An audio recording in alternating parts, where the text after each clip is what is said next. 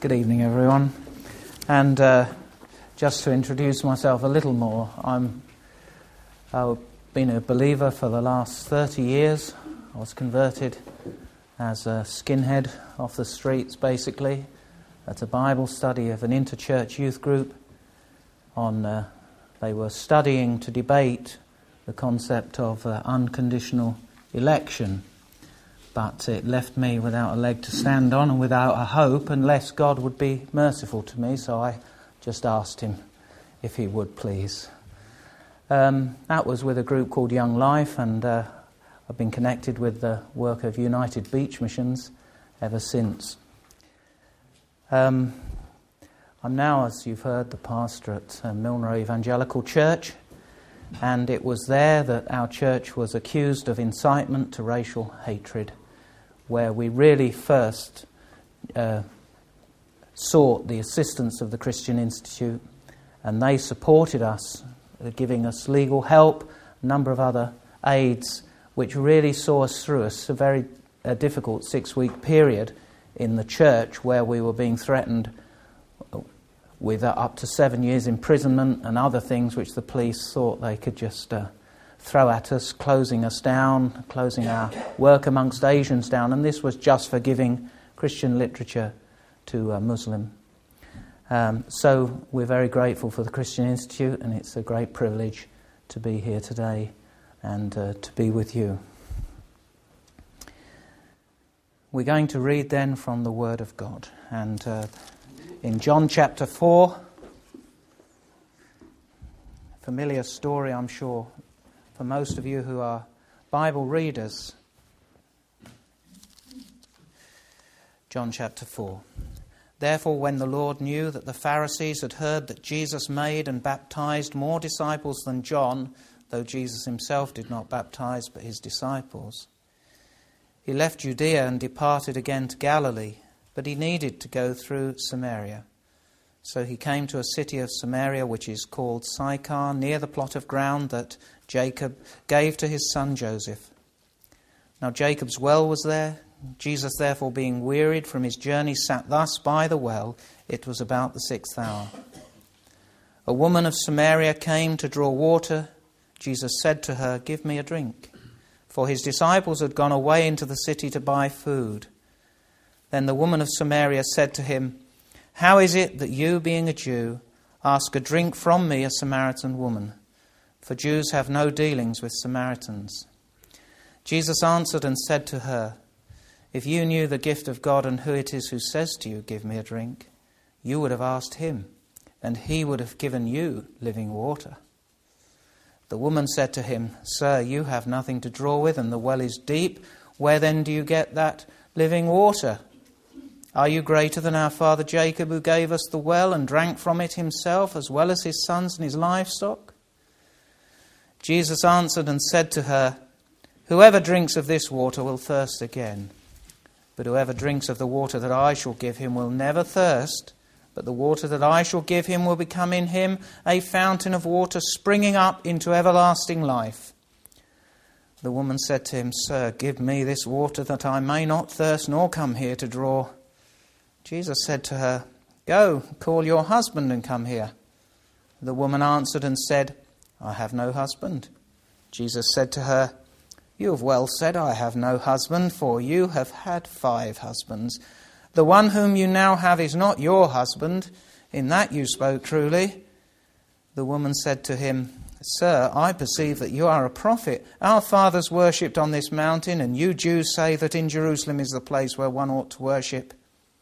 Jesus said to her, Woman, believe me, the, the hour is coming when you shall neither on this mountain nor in Jerusalem worship the Father.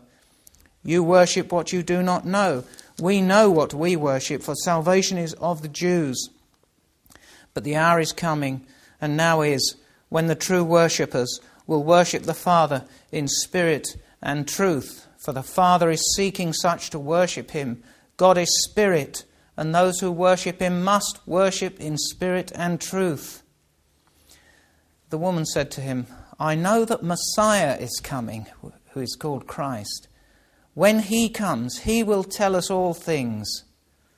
Jesus said to her, I who speak to you am he. And at this point his disciples came and they marveled that he talked with the woman. Yet no one said, What do you seek? or Why are you talking with her? The woman then left her water pot, went her way into the city, and said to the men, Come, see a man who told me all things that I ever did. Could this be the Christ? Then they went out of the city and came to him. In the meantime, his disciples urged him, saying, Rabbi, eat. But he said to them, I have food to eat of which you do not know. Therefore the disciples said to one another, Has anyone brought him anything to eat? Jesus said to them, My food is to do the will of him who sent me and to finish his work. Do you not say, There are still four months, and then comes the harvest? Behold, I say to you, Lift up your eyes and look at the fields, for they are already white for harvest. And he who reaps receives wages and gathers fruit for eternal life, that both he who sows and he who reaps may rejoice together. For in this the saying is true one sows and another reaps. I sent you to reap that for which you have not laboured, others have laboured, and you have entered into their labours. And many of the Samaritans of that city believed in him because of the word of the woman who testified, He told me all that I ever did. So when the Samaritans had come to him, they urged him to stay with them, and he stayed there two days. And many more believed because of his own word. And then they said to the woman, Now we believe, not because what you said, for we ourselves have heard him and we know that this is indeed the Christ, the Saviour of the world. So that is the reading of the Word of God. I was visiting uh, some overseas students at a village campus, a, a, community campus, university campus where I was working, and uh, the way I was trying to speak to the students about the things of God. So I went in and bought a meal, and I, my strategy was buy the meal and enjoy it, and sit with somebody. So I sat opposite these two students, Sri Lankans. And uh, I had a strategy. I just said, uh, Where are you from? They say, Sri Lanka. I say, What are you studying? And they said, uh, agricultural engineering, master's degree level. I said, how are your family? And so on. And then I keep quiet, and in the end, they say, Who are you? I said, Well, I'm, my name is David Harding. And they said, uh, What do you do? And I said, I'm a teacher of the Christian faith. That's how I always spoke to overseas students. I'm a teacher of the Christian message. Oh, they said, these two Sri Lankans, oh, that's wonderful. We have a question we, we would like to discuss with you. Have you got a few hours to spare? I said, Yes. What's your question? They said, What is it that you admire so much about Jesus Christ? Isn't that a lovely question? Wouldn't you wish that everyone in this area would be coming up to you and saying, Now, look, you Christians, what is it that you admire so much about Jesus Christ?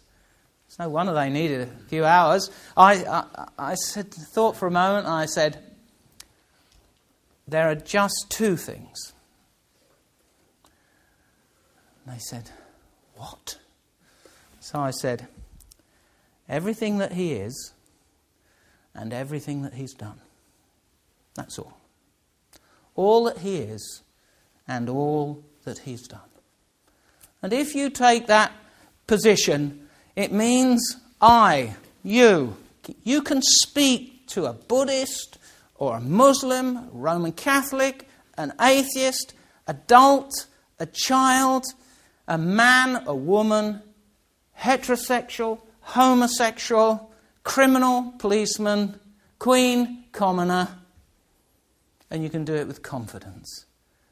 Because all you, all you know that you're doing is telling them everything about the Lord Jesus Christ that makes you admire him and more. Everything that he is and everything that he has done. And tonight we're thinking about him as the Saviour of the world, the Messiah, the Saviour of the world. And if I could begin with some of the application, for many of us, telling other people about our Saviour is a little bit of a problem. We somehow think it's a specialist task. That we need to learn many things about, for instance, the Islamic faith, or we need to understand postmodernism, whatever that is. I actually don't think it exists, but there we are, we can debate that later. But we think that somehow we have a great deal of things we must learn about them and about their way of thinking to communicate. And the answer is I want to begin at the end, if you like, and say to you, I'm going to mention things to you that are common to us all, which make it easy for us to bring Christ to the people and to say to them things about him which we admire about him, all that he is and all that he has done. So, why can we take this message? Why can we speak to folk? Why can we, why can we witness to folk and say to them that Christ is the complete Saviour that you need? That's really the thing I'm addressing tonight. Why can we say to anyone we meet, Christ is a complete Saviour? Three things, and then one I couldn't quite fit in, so that will come tagged on at the end. The first one is the short one, the second one is slightly longer, and the third one is the big one. Why can we speak with confidence to anyone and say, You need this Saviour? He is the Saviour for the world. He is your, he's offered as your Saviour. Three answers. We can say that to anyone because we all have the same parent.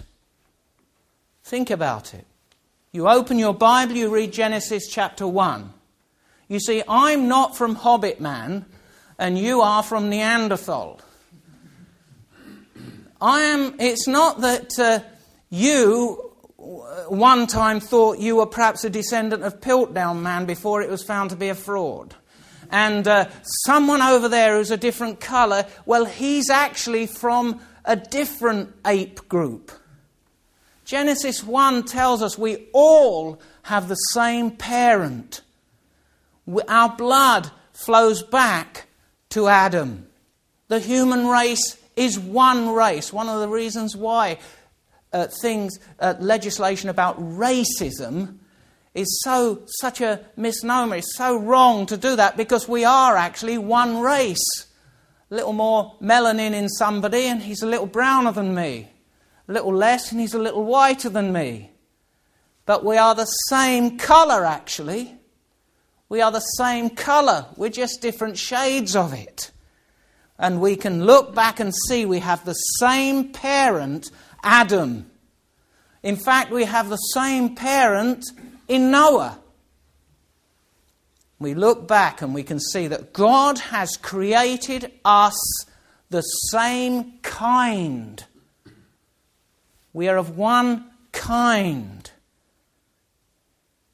Little more melanin, different colour. Different influences and ways of thinking, different culture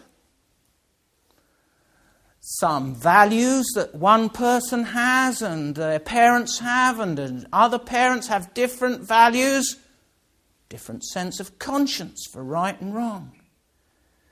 Brought up with different uh, financial background, different educational skills, different circumstances.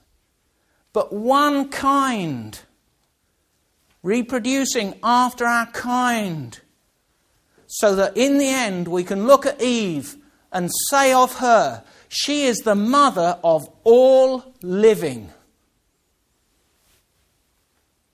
And so we see the foundation of the idea that Christ is the Saviour of the world goes back to Adam when we say, he is the, Christ is the Saviour of the world in this sense that He has come to save men and women, and we are men and women.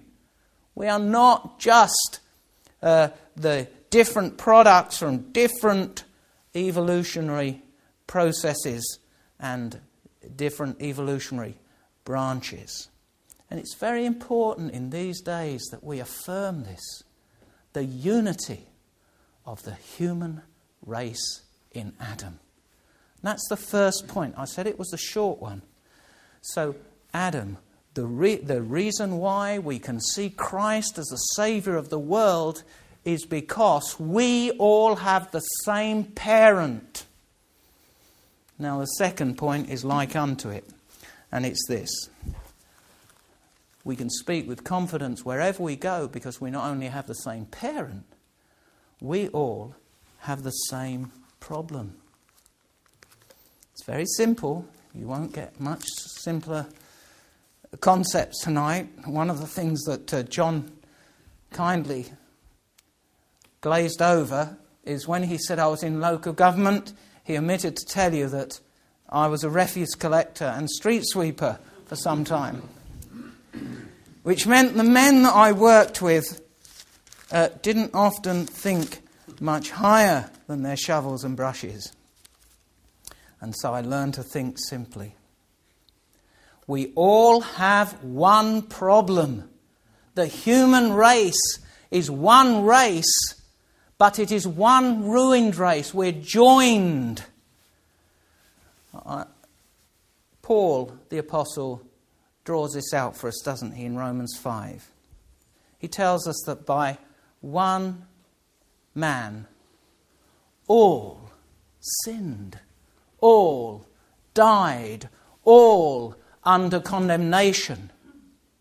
And he, in verse chapter 5, verse 14, he says, that is true, even though we don't all sin after the similitude of Adam. And what he's saying is this Adam came into the world created clean, and he chose from a position of cleanness to become dirty.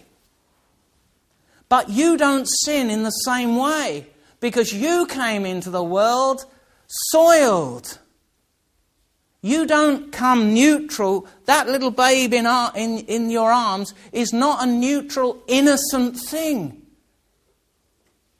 It has a problem because it has a parent in Adam. And therefore, it comes into this world with a nature to sin and with original guilt. You see, Adam is portrayed to us by the Apostle Paul as acting on behalf of the race. And when he fell, the race fell. Now, I don't like playing dominoes, to be frank with you. I think one of the best uses for dominoes is when people with tiny minds uh, stand them up, one after the other, and see how many thousands of them, trying to break the record of how many thousands they can stand in a row. But, you know, there is something inevitable about the moment when the first one gets toppled, isn't there? The first one, when, as long as it's not premature, the, they stood up perhaps thousands and thousands, and the, the last one maybe several thousand dominoes away from the first one. But when the first one moves and falls against the second, it must go down. And the third and the fourth. And it is inevitable that the last one will fall. When Adam fell, his whole race was in him. You know, we talk about a lot, a lot about the amazing, incredible thought that we were in Christ before the foundation of the world. But the whole concept of being in Christ is about us being in Him as his seed, as his generation, as his children, in due time to be born from him as we come to faith in Christ. This whole issue of one man acting for many is the great principle by which you enter into the consequences of the fall, just as you, by faith, enter into the fruits of Christ's Calvary suffering. Because one acts for others as the head of his race. You have a problem. You see, our problem is we have a family tree and its roots are in Adam. And Adam has this disease. And all the sap, as it were, that he draws up flows up to every branch and every leaf, and you're there. You have a problem. So that Paul can say, when he's writing about this problem, he can draw his conclusions in this way. Are we better than they? Not at all. We have previously charged both Jews and Greeks.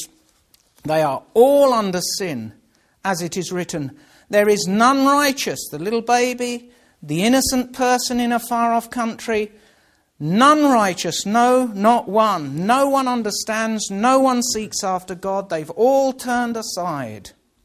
And when he finishes the whole list, this devastating list that says, We have the same parent, therefore we have the same problem, he concludes it by saying, now we know that whatever the law says, it says to those who are under the law that every mouth may be stopped and all the world may become guilty before God. And the idea is not that we, when we hear the Ten Commandments, we suddenly become guilty and we were innocent before. The idea is that we become convinced and convicted and declared guilty that we become aware of it. We have the same problem. We heard, didn't we, over the last couple of days, 40 million people in our world have AIDS, HIV AIDS. 40 million. That's regardless of the millions who have died. There are 40 million people living with it. Many of them the victims of rape, or of birth. By an intimate act, this disease is passed on from one person to another, but there is just a chance you won't get it. But there is absolutely no chance of any man, any boy or girl coming into this world uncontaminated by the problem of the fall in Adam.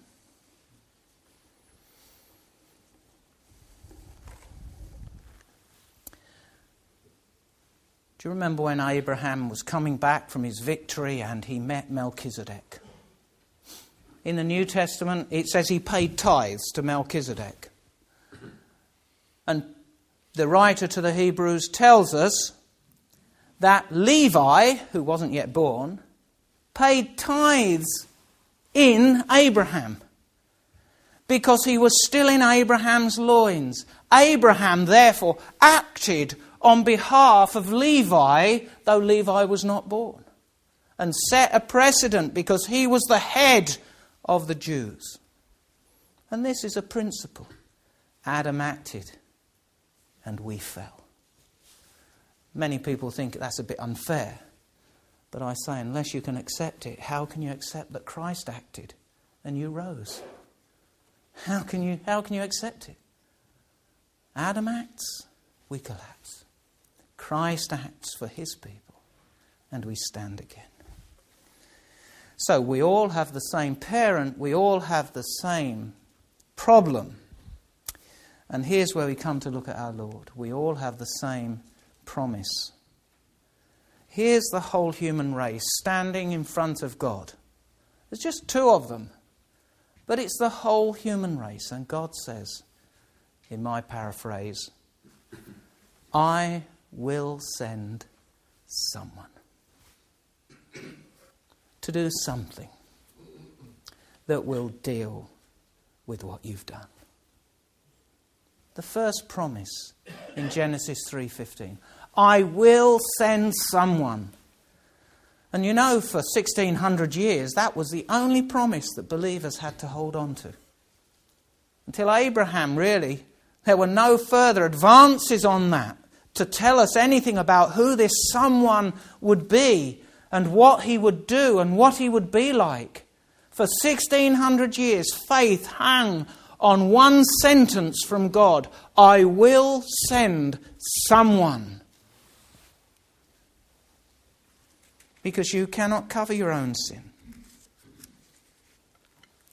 And the whole of the Old Testament begins to portray to us this saving Messiah, this Messiah, this Saviour for the world, represented in Adam and Eve.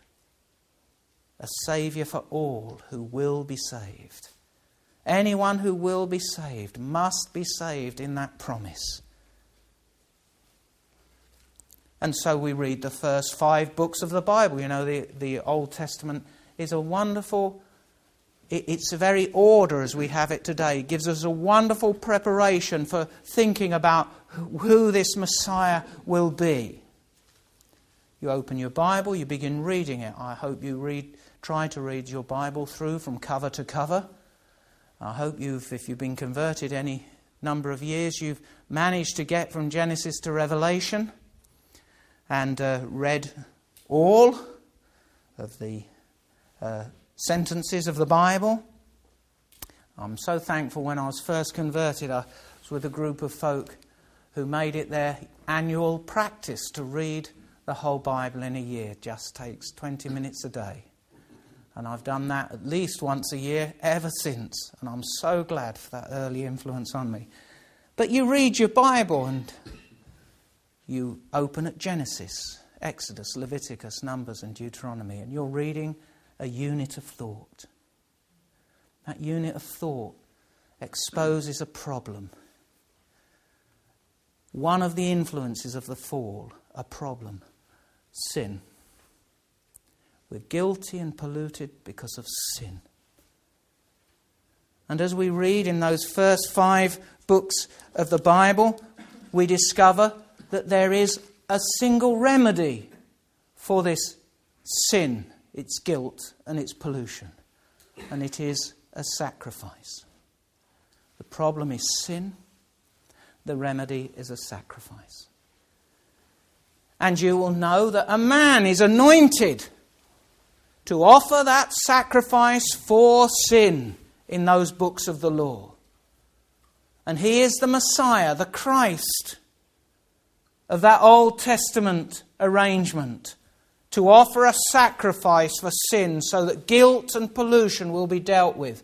And he's anointed with oil. And he is a priest. And then we read a little further on, and we come to the books of Joshua, Judges, and Ruth, and then Samuel, Kings, and Chronicles, and Ezra, Nehemiah, and Esther. We're in the books of history. And here we see culture and conduct of people moving together in nations. And we see this problem of sin, the problem of the fall, is not just guilt and pollution of sin, it's the anarchy and rebellion of spirit. The first problem is sin, the remedy is a sacrifice. And it's mediated by a Messiah, a priest but then the Bible exposes us to another part of the fall. The problem is anarchy. And so we're hardly into those books of history before we are reading. There was no king. And so everyone did what was right in their own eyes. Everyone did what was right in their own eyes. A minister once said to me, David, you need to go to funerals more often. I said, No, thank you very much, if you don't mind. He said, No. He said, why don't you go down to the crematorium and just go into every funeral for a day? He said you'll learn immense amounts, including if you're a little insecure about how well you do in trying to bring at least something helpful, how pitiable most funeral orations are.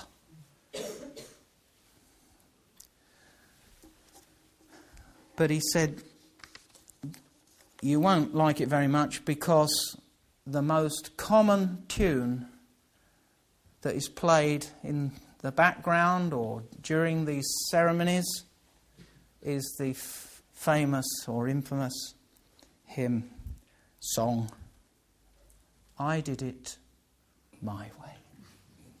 It's still the most popular piece of music played at funerals in Great Britain. I did it my way.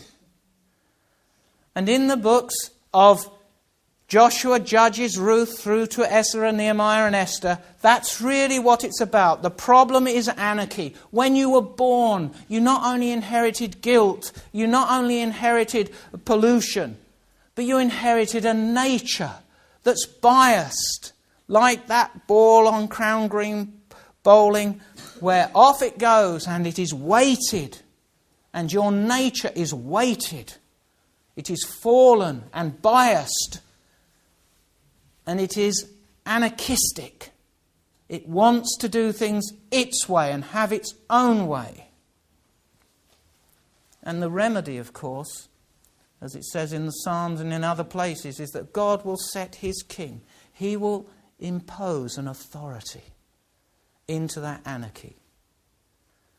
And you will know that from Joshua to Esther, the great mediator of this controlling authority which God will have over people in order to remedy the influences of the fall among his people, is a king. And that king is an anointed king. He is the Messiah.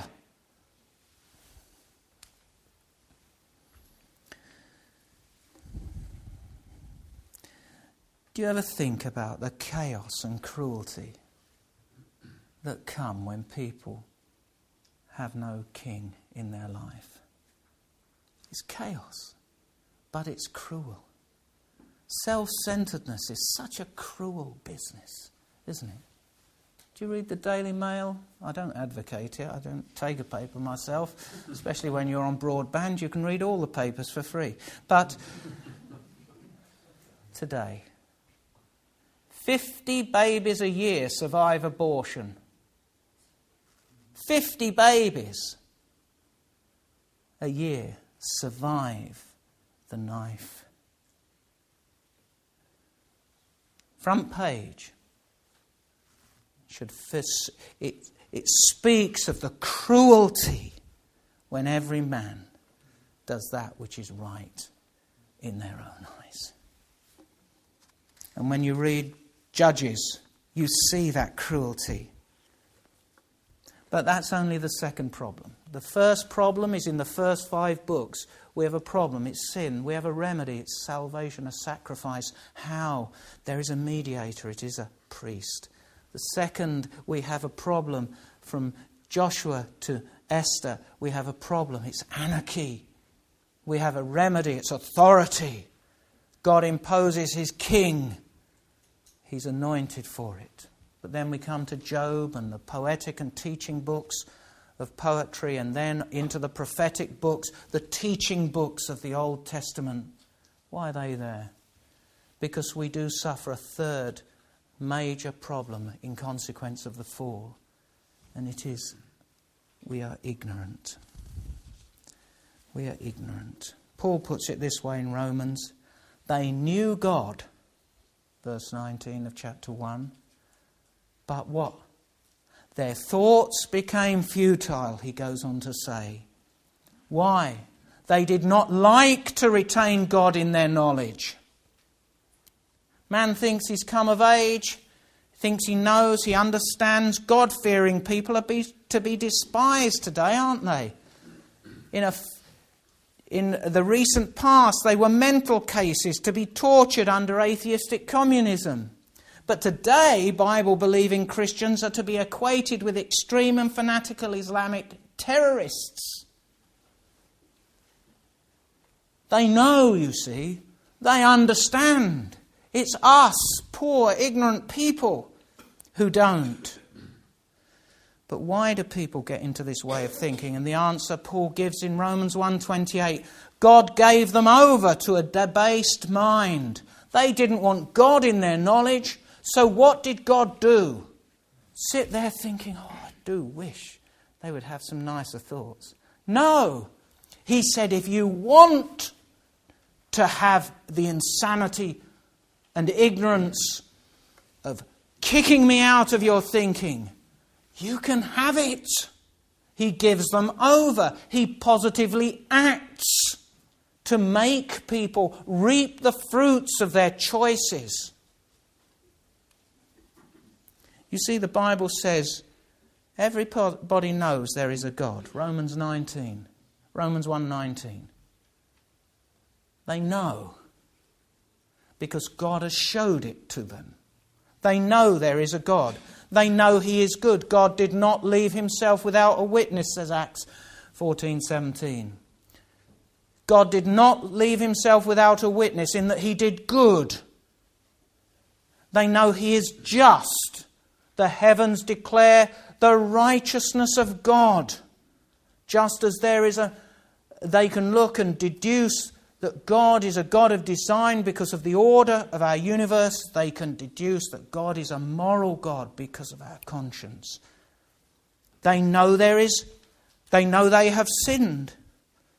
In Romans chapter 2, verses 14 and 15, it says, They show the work of the law written in their hearts, their conscience bearing witness between themselves their thoughts accusing or else excusing. So these people who say, well, we don't really know, we say there are some things you do know. You know there's a God. You know He's good. You know He's just. You know you have sinned. You say, well, we don't know we've sinned. And you say, you've never done anything wrong. He said, well, what is wrong? What is right? I've, I've an answer to this, I'm afraid, for them. I'll punch them on the nose. If anybody says there's no such thing as right or wrong, take their wallet or punch them on the nose. oh, it's being recorded. Is that incitement to something, Colin? I may need your help when, uh, if anybody really listens to this. But uh, punch them on the nose. And what will they say? You shouldn't have done that. Why not? Seemed good to me. What's right for me is right for me, and punching you on the nose at this moment seemed right for me. You see, my thoughts, the very fact that when you do wrong, you, you, you're looking for an excuse, or when someone else does wrong, you're maximizing the accusation. God says that's a very symbol and sign in our spiritual genes that we know there are absolutes and that it's written into us all. But we also know there's a judgment. Romans 1:32 says they know the righteous judgment of God, that those who do such things are worthy of death. Another point I'm making is this. The Old Testament is preparing us. It's saying there is a savior coming. Someone will come to do something and we say, "But what?" Well, you are a sinner. And you need a sacrifice. And the one who's coming is a Messiah figure. He will be anointed. And here's a picture of it. And you are an anarchist at heart against the authority of God. And God will impose his authority. And he will anoint a king to do that, to rule you, to subdue you. And you are ignorant. And you need instruction. And the prophets, the whole of those books of the prophets tell us there is instruction inspired instruction, infallible instruction, and you can trust the Messiah, the prophets anointed to bring it. And God makes clear that the Old Testament officers were not good enough. They didn't fill the bill. In 1 Samuel 2, verse 35, God sends a message and says to a priest, you failed. But I will raise up a faithful priest. To the king in Jeremiah, he says, I will raise up a branch to David, and he will rule. To the prophets, he says to Moses, I will raise up. Each time, I will raise up a priest, a king, a prophet. And the priest will offer one sacrifice forever. He won't sin. He will never die. He will do the t- job. And the king will reign and rule until everything is finally brought into subjection to himself. And the prophet will speak, as Hebrews says, all those other prophets with their temporary words and their. Uh, uh, by temp- this is not an insult to the prophets. Infallible, yes, but in part. But there will one, day come one who speaks, and the full stop will go at the end of the sentence. And that's it. Nothing more. The full stop is there. And the Old Testament closes, and you see the priests, they've got to offer because they're sinners, and then they die. And they can't do this task. They are not the someone. And the kings can't even control themselves and yet they're meant to impose God given authority over others. They can't do it. They're not the someone. And the prophets have spoken. And yet there's obviously something major missing in what's to be said. They are not the someone. And then at a certain well, there's a woman, and she speaks to a certain someone and says to him, Well, we know that when Messiah comes, when Christ comes, He'll do it. He'll tell us. He'll make everything clear. There'll be no questions after that. That's what she's saying. We're just waiting for the Messiah. The Old Testament and that 400 or so years of silence when people are just saying, When is he coming? And then he comes. We have one problem. We have, sorry, we have one parent Adam. We have one problem. He fell and he took us down with him. But we have one promise someone, someone will come. And if you know your New Testament, you will now know why, what it is that we admire so much about Jesus Christ. Is he the prophet? Hebrews says, Oh, at sundry times, in diverse manners, in former times, different people spoke to our fathers. God spoke to our fathers through those prophets. But now, now, he has spoken and the very tense itself demands that we accept that this is the final word. He has spoken by his Son. He is our prophet. And Hebrews goes on to say, yes, they sinned and they had to offer for themselves and they offered sacrifices, and even the sacrifices they offered, they had to keep coming back so that every time you came back with that sacrifice and said, I'm here again. Put your hands on it, associate yourself with it, admit your guilt and the sins you've committed, and then watch as that sacrifice goes in, and what you're seeing is a substitution for yourself, because that animal is now you, and it's going in. And that's what would happen to you if you were to go before God as you were. And you stand away from it, and you are safe, but the animal is not safe, it's you. It's in danger and it dies. It's a substitute. And every time you come, you're just reminding yourself sin is not yet dealt with. That's all you're doing when you come. You're saying it's a temporary arrangement because I've got to come back and I've got to keep coming back. But when Christ comes, it says, He offered one sacrifice for sin forever. He sat down. That's it. Full stop at the end of the issue of sin. You may have sins you can't remember. God knows them and they're dealt with. Worse, You may have sins you can't forget. And the immense blessing is that God does not call them to mind. They're covered and they're dealt with because He has offered one sacrifice for sin forever, so that when you come again to communion and you break bread, you're not remembering sin, you're remembering a Saviour. It's dealt with. And He also subdues all things to Himself. He's the King. Colossians tells us He subdues all things to Himself. That King could control Himself. He he wasn't like Adam, full up and surrounded by a paradise at his strength with a devil that's only just a novice tempter come to present him with a, an offer. Now we see a man who is skin and bone in a wilderness, starving, with a devil who is well practiced. and he controlled himself. And he stands as the king who, because he can control himself, can control me.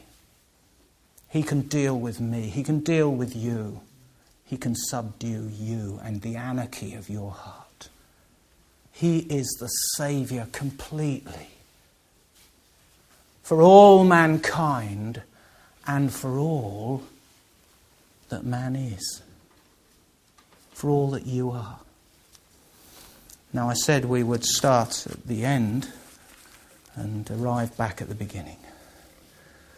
Well, I don't quite know where we are in terms of the end at the beginning, but you know, that woman said to our Lord, When the Messiah comes,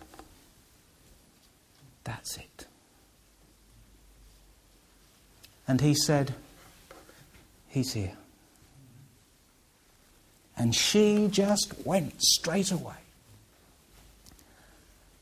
And she went round to the people and she said, He's here. He's come. The complete remedy, the one with the answers. He's here. She didn't go to Bible college to learn how to say He's here, did she? She didn't. She didn't think, now, what about my culture? Let me think about my culture. How can I best communicate to my culture? Her message was this it, what you've learned tonight we have three problems. We are sinners, we are anarchists, and we are ignorant. But the remedy is here.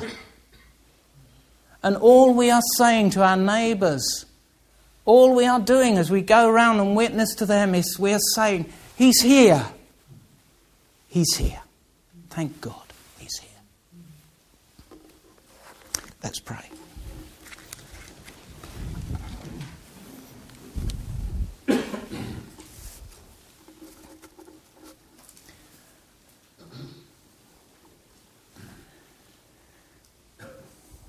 And so we ask you, our God, to reflect on the amazing truth that there is a complete remedy for all mankind and for all that man is. And how we praise you for the Lord Jesus. Such a complete answer. And we do indeed. Thank you, our God that He is here and that He has been to the cross and He has done once and for all what all that bloodletting previously could never accomplish. We thank you that He is here and He can subdue our rebellious spirits to Himself. And we thank you that He is here to teach us and to instruct us in the way that we should go. And we pray that you will help us so that in our witness we will never forget the simplicity of what we are saying, that He is indeed here. Amen.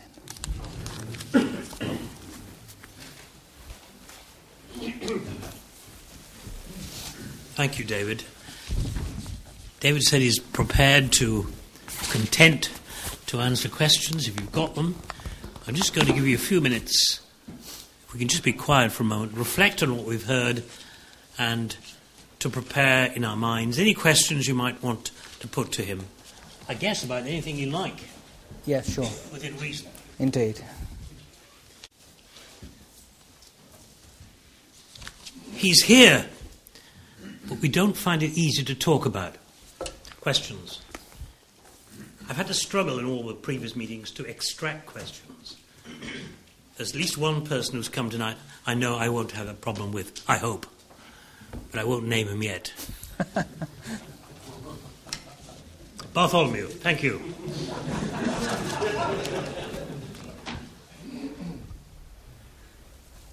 Um, have you got any tips on witnessing to family and work colleagues? Did you hear the question? Tips for witnessing to family and work colleagues. Uh, well, as one who, when I witnessed to my work colleagues, uh, I, I, I, have to tell you that I was assaulted more as a refuse collector than I was as a policeman. And it was always about our witness and concerning the Lord. So whether I was a, a good witness or a bad witness, I don't know. I always found that uh, people were, were more aware of my Christian convictions than I appreciated. They told filthy jokes, for instance, on one occasion, and uh, I didn't laugh, and the chap in the room was about to assault me uh, for not laughing at his jokes. And uh, uh, some of his uh, colleagues jumped on him, and I said uh, to him, what, What's wrong, Danny?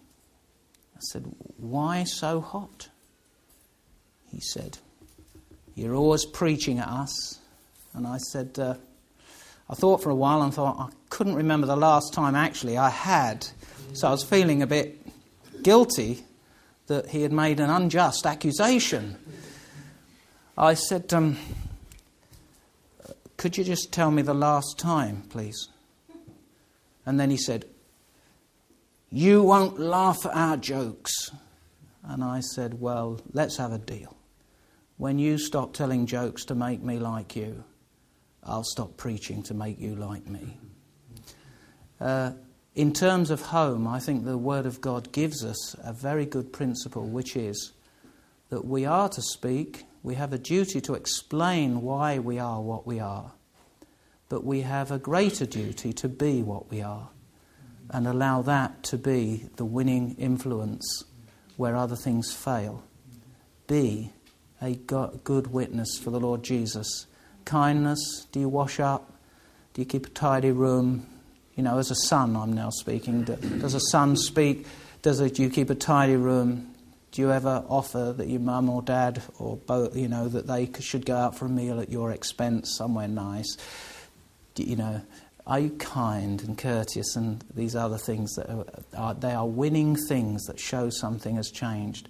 I'm ashamed that in my early days after conversion, my mother and father thought because I always just wanted to be at meetings, they, it was as if I was bad before but now I was bad in a different way. I was not a good son. And so I say, at work, you just have to go for it, I think. If they can talk about football on Monday morning, why can't you talk about Christ? Eh?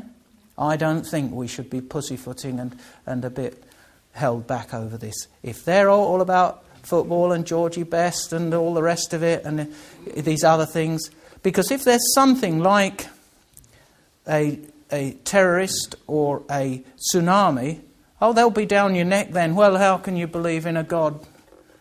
Well, can you only witness when it's on when the ball's in their court and they think you, they've got you on the back foot?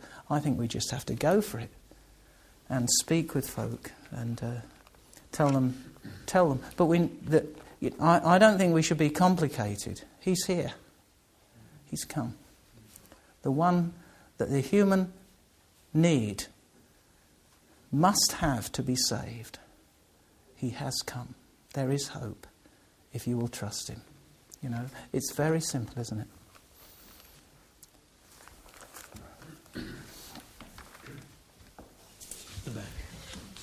You want to come back on that, Bartholomew? Um, just to say, it's what you say is right. I agree with what you say absolutely. Um, it's just made more difficult when you know that's right, but you haven't done it.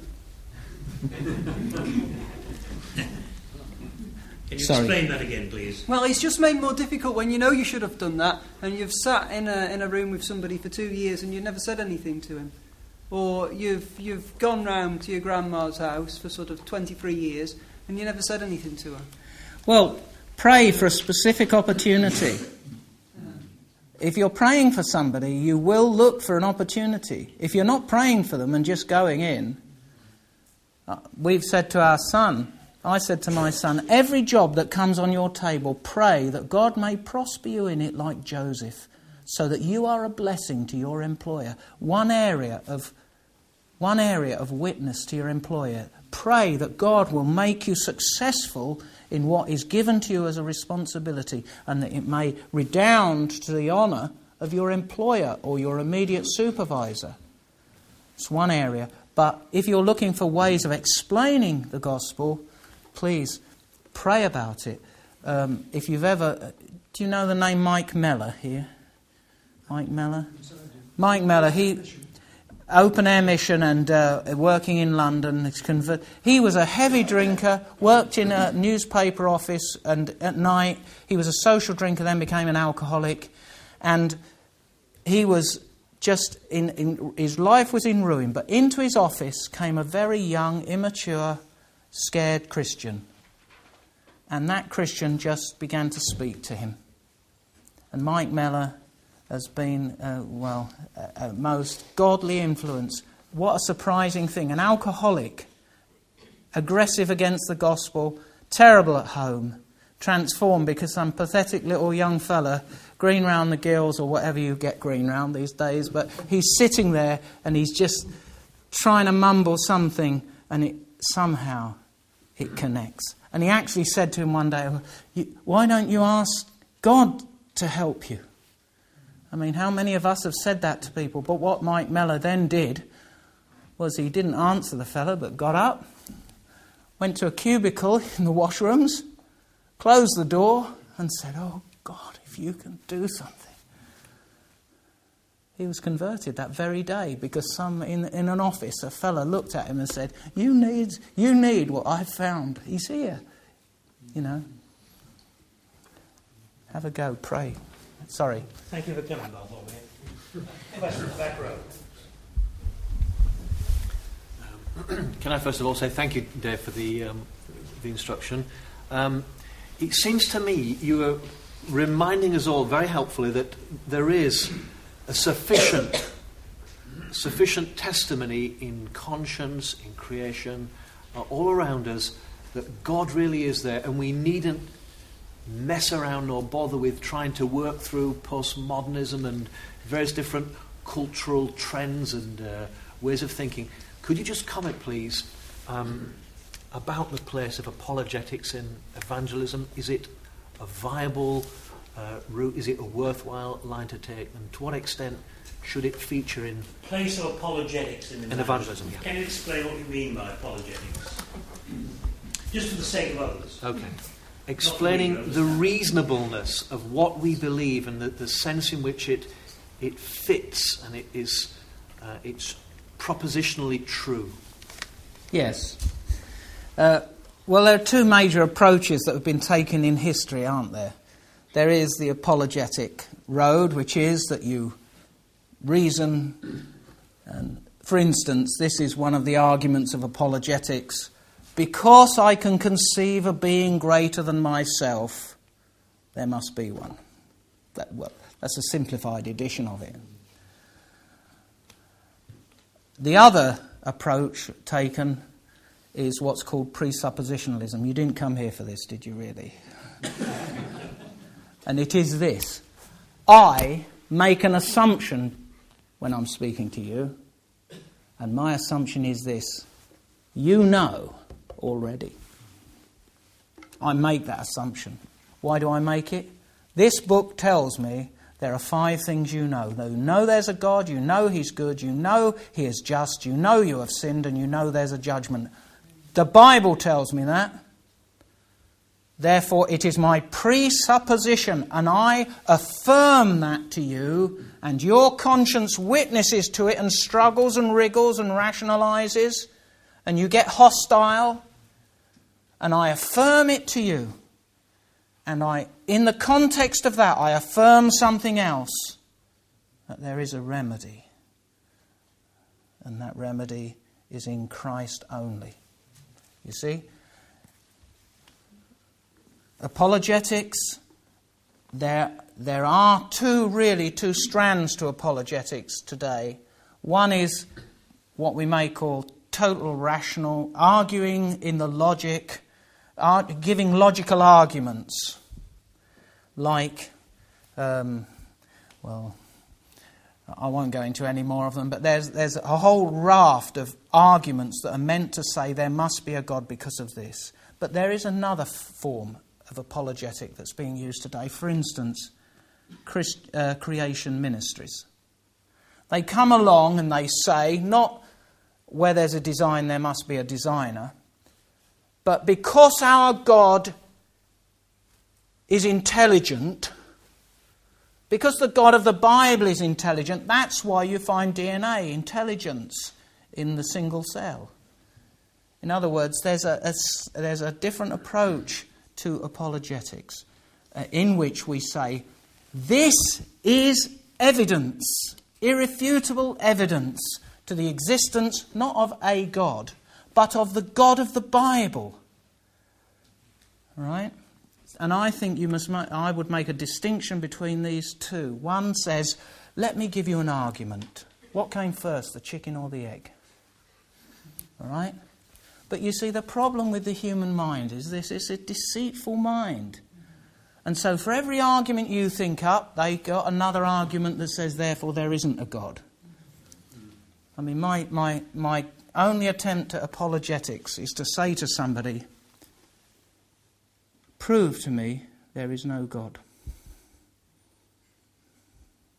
Think about it. Prove it. To prove it, you've got to know everything. To prove it, you've got to be everywhere. And to prove it, you've got to be God, you see. You've got to have the attributes of God, else you cannot prove there is no God if you see what I mean. Now, that's the sort of thing that apologetics tries to do. It sounds clever, but atheists are clever too. And the point is, we declare to the conscience of man that which God tells us is there. We have an ally in every fallen man, and we need to preach our message that he has come at last to that ally and let them fight within themselves against what God has put there. That, that's Steve. Is that? Is that? we just bad at, bad at apologetics? No, bad at, bad at doing that kind of thing. Is that the, the, fact that the church is in such a, state today and a, um, people not coming to faith? Can you all hear that? Yes. Is, is Steve is saying, is are we in a bad state today because we're bad at it? But I, I ask you, who says we're in a bad state? There are more Christians in the world today than there were people alive in the first century. In our country, are we not in, in the Western world. Yet we can say we're in a post Christian era. And we can use all this type of language. Uh, but all over the world, we are doing exactly what our brothers and sisters are doing elsewhere. Aren't we? We're not doing any worse. We're probably not doing it any better, though it is our view that we do do it better. But the point is, we're probably not doing it any worse nor any better. But at this time, we don't know why God is not pleased to bring in a harvest and to raise standards and to make us influential, do we? And some people try and say, well, we need a revival. Now, I won't get down, go down that line, but if you know anything about revival, you'll know one thing, and that is how very short lived most of them were.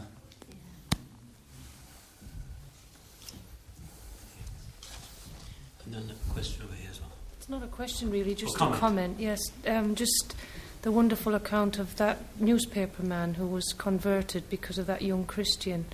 I think sometimes we all think, oh, I didn't say that very well, or you don't feel as if you've had an impression. But you hear stories like that, and it's evidence time and time again that it's God who worked in that newspaper's man's heart because of that young lad taking that time to say his faltering words. So sometimes maybe when we don't think we haven't done very well for the Lord and think, well, I could have said that better or I didn't take that opportunity as well as I could have done. You just don't know, do you? No, How you the don't. Lord uses what you've said. I think that's an excellent point to make, and uh, to illustrate it, when we were in Flitwick in Bedfordshire, um, a, a friend of ours there, I forget how, what relative it was, but somebody died very close to them, and a sister rang up this Christian woman and said, All right, where are they? Just like that. Where are they? And the answer was, of course, well, you know, you don't know what happens in the last hours of life and whether they turn. And... Well, you know, that's not likely to happen. Ah, but it's not likely, so the argument goes, but it's possible. And this, ar- this woman was fighting, and she said, but you know, you know, they never thought about God and they. Where are they? And in the end, Pat had to say, well, they are in, in hell. Slam went down the phone. Six months later, that woman was converted. And that was a decisive thought to her that a Christian had answered a question at last bluntly and said it kindly but firmly. That's what the Bible says. You can't change your beliefs just to be No. convenient or, you know, to make the other person feel all right, can you? I'm sure. But I'm sure another thing is, is true is this that you wouldn't have, had you been on a how to witness course, you wouldn't have been given the advice in the end to say she's gone to hell. You see? We may think we've done very badly. I could, I could come here, I could give many, many accounts of where people thought they did utterly the wrong thing. Um, a fellow in uh, an open air missioner who was door knocking one night, and he said to me, "What, what do you say to people?" He says, says he to me, "What do you say when people say to you, oh, I'm not interested?" I said, "Say you'll be interested. You, uh, you'll be you'll be interested uh, when it come your time to die. You'll want a minister at your funeral, won't you?"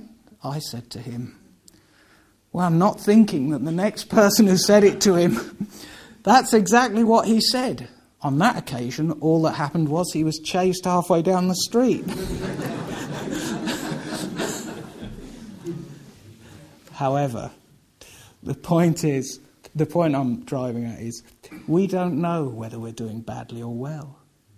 You know, what the Lord says, you get in a tight fix, don't make big plans how you're going to answer. God will assist you.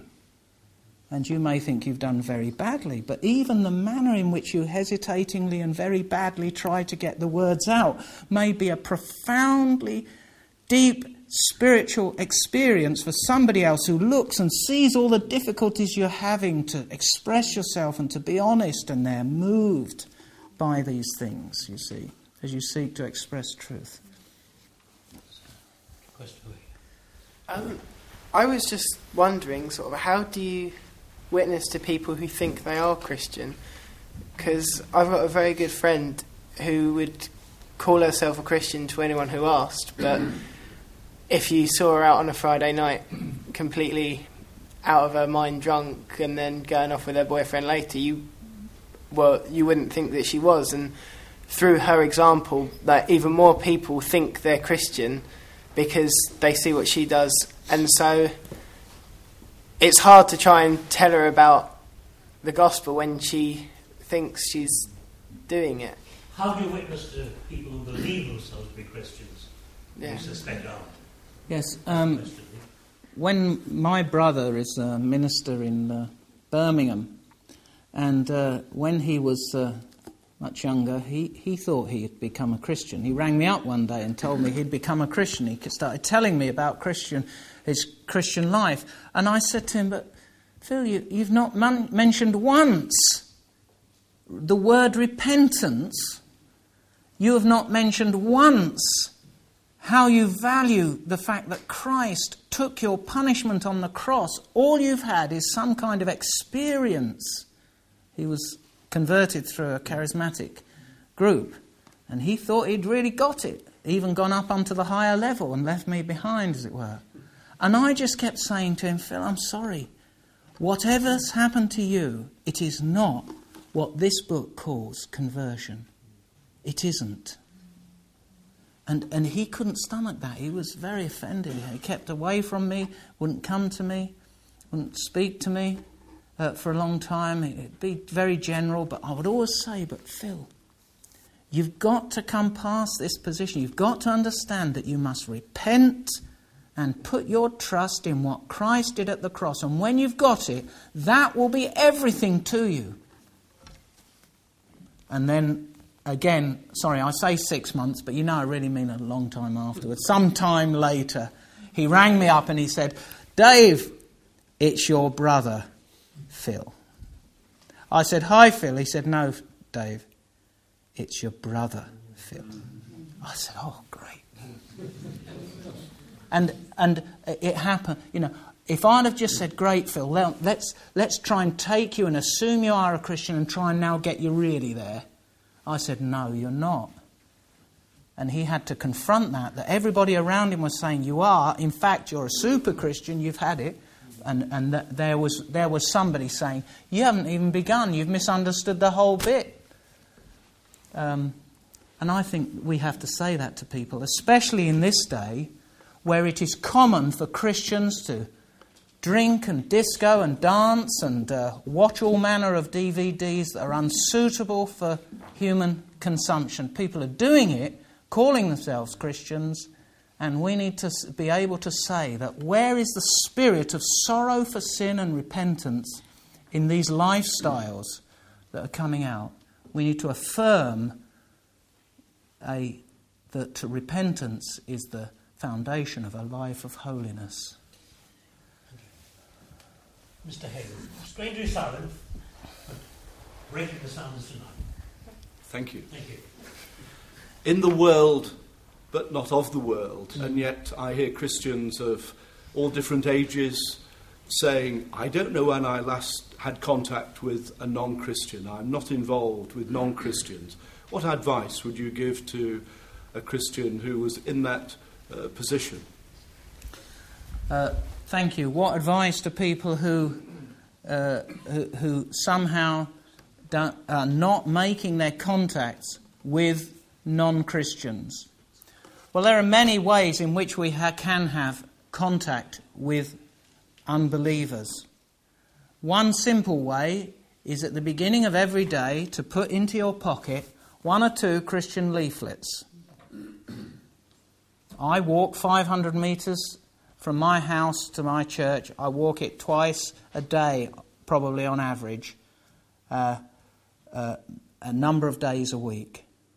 And in my pocket, just a few Christian leaflets. And any day I want to, I can have contact with non Christians. And because I walk the same route, I often have contact with the same non Christians who've started to say to me, Hello, Mr. Harding, on your walkabout again? They know I'm out to nobble people. That is to have a conversation with them on better things, by the way. That was a paraphrase. But here I am trying to speak with people, and these are people I wouldn't ordinarily have any contact with at all unless I went where they go in the ordinary concourse of life. That's one way. Another way is if you like fitness things, join a gym and go, and there'll be non Christians there who are talking about all and sundry types of things. You do not have to go to a nightclub to meet non Christians. And when you go there, uh, Colette and I often had to uh, pick up our sons on a Saturday evening, it required us to drive past the nightclub area of Rochdale on the way back. And you need to have uh, something on your glasses so that you look, let your eyes look straight on. Because the way people go dressed for nightclubs is not a way which encourages me to witness. Quite the contrary. It makes things run through my mind that drive out any thought of God. And people are going there for other things. You try. Uh, all, all, I can say is, if you, for the people who think they can find non-Christian contacts, there is. I, this is tongue in cheek. Try it. Get your tracts, put them in your pocket, pay at the door the fee to go into your nightclub, and go round saying, "Here's a Christian leaflet about the Lord Jesus Christ." All right. It won't work. There are many so simple ways for us to meet people. There are old people's bungalows in every village full of lonely people. If you want to meet non Christians, go there. All right? There are people just longing. I go when I go have gone and visit non-Christian old people. Sometimes their family members come. One of the most wonderful, wonderful compliments ever paid was one day when I was visiting an old lady and she said to me, You know, I said to my daughter the other day, Mr. Harding's been to see me. And the little girl, the little daughter, said, Do you mean Mr. Harding the Christian? Oh, when she said that, I was full of thankfulness to God that I had a reputation. David Harding, the Christian. What a wonderful reputation. I, I mention it so that you might see there are ways for you to get a reputation and to have influence and meet people. Very ordinary ways. You don't have to use the excuse, I'm going down the pub or I'm going to a disco, and, you know, if we all leave the discos, think how bad they'll become. If, if, no, if no Christians ever go to discos, think how bad they will become. And pubs too. Well, it's a joke, isn't it? It's a sad joke because that argument is used by people or similar arguments as an excuse for the fact they actually like these places. How can they like them and still have the Spirit of Jesus Christ in them? Uh, Mr. Harding, I was moved to hear of the support that our friends here uh, gave you. Mm. I was very, very moved to hear that, and uh, encourage you. Um, I hope they've encouraged you oh, to yes. keep keep going. Um, uh, you've encouraged all of us to to think that all of us can be witnesses. Mm. You know, however, what lack of expertise we have in particular things, but uh, surely there is isn't it the difference between a witness and someone with some gifting for evangelism because. You know, if you take Paul, he did use different cultural approaches. You know, you think when he went into the synagogue, reasoned from the scriptures. Then on, you know, in the Areopagus, it was a, it was a, it was a different culturally sensitive approach. You know, we can't, I know we can't all be like him, and we should do it anyway. But nevertheless, you know, there is a place for further training and development, isn't there? For at least for some. I think the main problem we face today is that people, th- the, the impression we have that the expert uh, that we need experts at these things before we can be of any value, really. All the rest of us are just sort of um, uh, tickling for minnows instead of throwing in the net for big fish. You know, we're just playing around with little sticks with nets on the end of them. And what I'm saying is no, no. In fact, sometimes uh, I think anyone who's been to Bible college will know that some of the things they learned there actually were really of no value whatever in meeting Joe Smoke on the street and talking to him in real language that he could understand, communicating with him. In other words, their education became, can become a hindrance to ordinary communication about things that you've read in this book that have filled up your heart and therefore you want to convey them to others. That's the best way to learn. And there is no better way to learn than by doing. What is the sad thing is that many people who teach on preaching and witnessing have not done over much of it. And uh, uh, it is far better for us each day to have a goal. I don't know if you have this goal, but to have a goal that you won't you want the sometime during that day to say something to someone about the Lord. Say something, however small, to give a piece of literature at a garage when you're filling up with petrol, or if you go shopping, there's the person behind the till to just pass something to them. You know, th- these other areas where you have to stand up and give a reasoned witness, well, I would think there are very few of us that move in such high circles. Most of us just meet ordinary men and women on the street and we just talk to them like we talk to everybody. And when the issue of the things of God comes up, we try and say to them, You've got a problem. But I know a man who can. You see, I've got an answer. And the answer is not in me, it's, it's I've found the answer, and I'm a signpost just pointing and saying, because that's what we are as Christians, just signposts saying, There's the person, there's the Lamb of God, there's the person who can deal with you. I've been, I've been to the European Missionary Fellowship School of Theology. I've tried to do a degree at uh, the Evangelical Theological College of Wales, and uh, I have nothing more to say about training than that. Everything I learned, I learned in Speaker's Corner at London with the Young Life UBM group that goes there every year, or on beach missions, or in the open air at Bedford under John Howard's statue, or walking the streets, or knocking on doors. I learned it there by thinking, oh, I made a right mess of that. You know, what is the way to, to really reply to that sort of sentence? And then it became part of me and the way that I always now respond to these sorts of things. It's learning by the steady plod of reading the Bible and every day having some sort of policy that you will at least try to say something valuable for the Lord to someone.